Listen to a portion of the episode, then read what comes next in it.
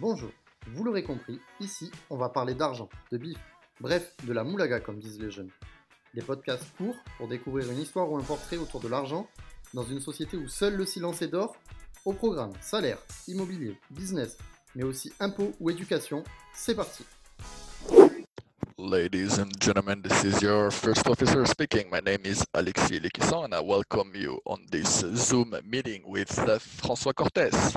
Aujourd'hui, dans le deuxième podcast de la Moulaga, on accueille Alexis, 25 ans, pilote de ligne et fondateur d'une marque éco-responsable, Omnia Inuno.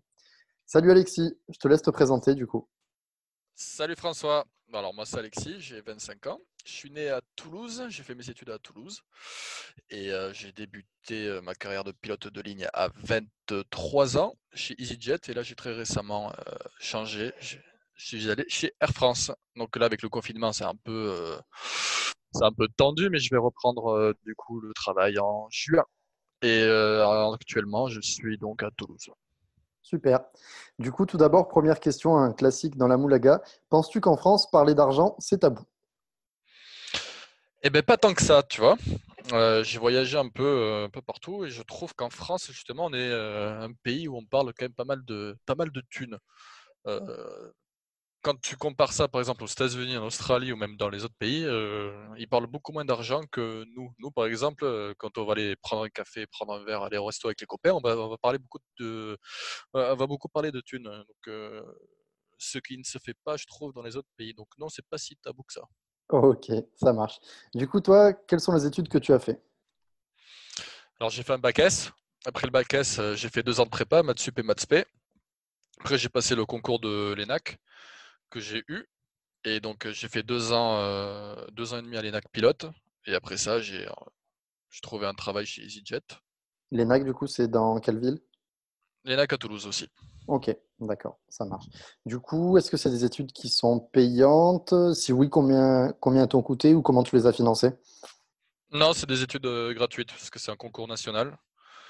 Donc, j'ai pas payé les études. J'ai seulement payé, alors du coup, étant donné que je ne suis pas rentré chez Air France directement, comme il y avait une liste d'attente, pendant deux ans, on a dû attendre, donc on est allé chez EasyJet. Et donc là, par contre, chez EasyJet, il fallait payer la qualification sur la machine, qui est l'Airbus A320, et ça m'a coûté 35 000 euros. Ok, et d'accord, sur, euh, et maintenant sur Air France, du coup, tu voles sur A320 Pareil, sur Air France, du coup, c'est sur A320. Ok, super. Donc aujourd'hui, quel est ton taf principal, tes missions, comment tu t'organises euh, au jour le jour? J'ai changé de compagnie, mais euh, il y a encore des tests à faire chez Air France. Donc je suis au début de la phase simulateur là chez Air France. Donc j'ai six simulateurs avant de commencer les vols. Et à cause du Covid, euh, à cause du, du, Covid, ça s'est mis un petit peu, c'est un peu plus long que prévu. Donc là, j'attends de recommencer sûrement en juin. Donc là, en attendant, je me concentre sur la marque que j'ai créée l'an dernier. Euh, sur la marque de vêtements en caractère euh, éco-responsable et j'essaye euh, de promouvoir. Là, je suis en train d'essayer de structurer la marque pour essayer de vendre un peu partout dans le monde. Ok, super. Et après, à terme, sur si c'était une journée ou une semaine normale, combien d'heures tu travailles par semaine sur, ben, sur ta marque et en tant que pilote? Ou combien de jours? Enfin, comment mmh. tu t'organises quoi? Alors, on peut pas vraiment mettre de chiffres dessus parce que ça fait que bouger. Euh, jamais les semaines sont jamais les mêmes.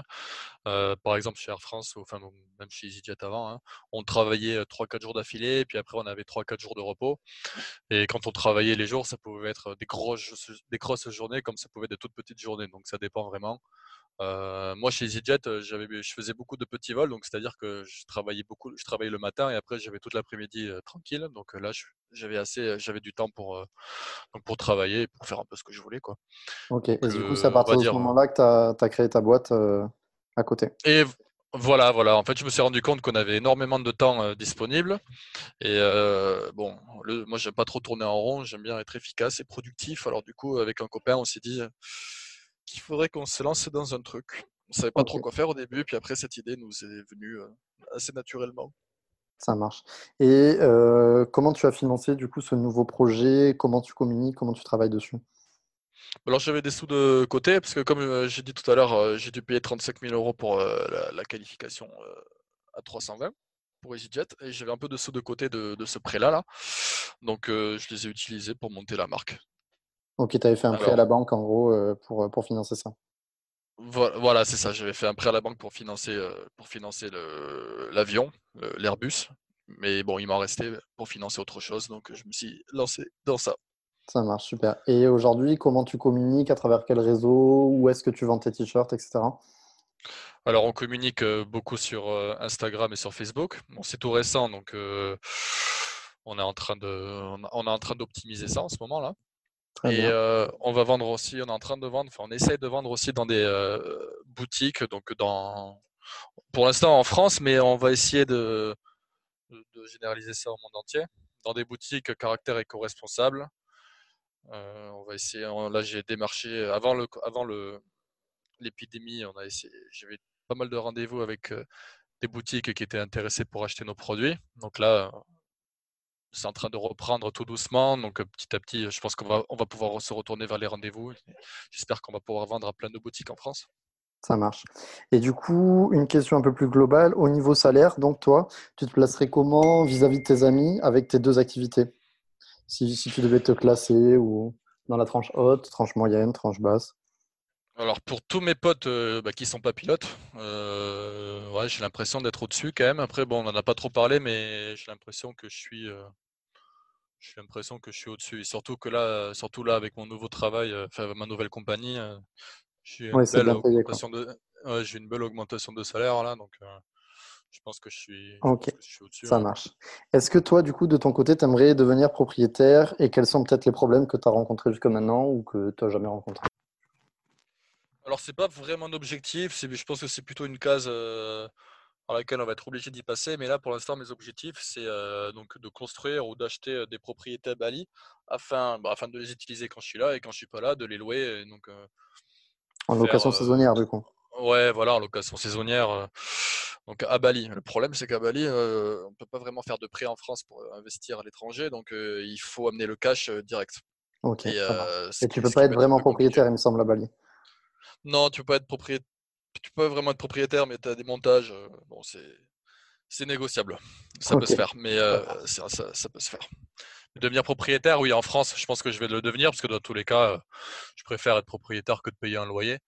Mais pour l'instant, non, étant donné que c'est un peu trop volatile. Je ne sais pas trop encore où est-ce que je vais habiter, si je vais habiter à Bordeaux, à Paris, à Toulouse, ou même à l'étranger. Je ne sais pas encore pour l'instant. Je, suis indécis, mais je vais bien devenir propriétaire un jour.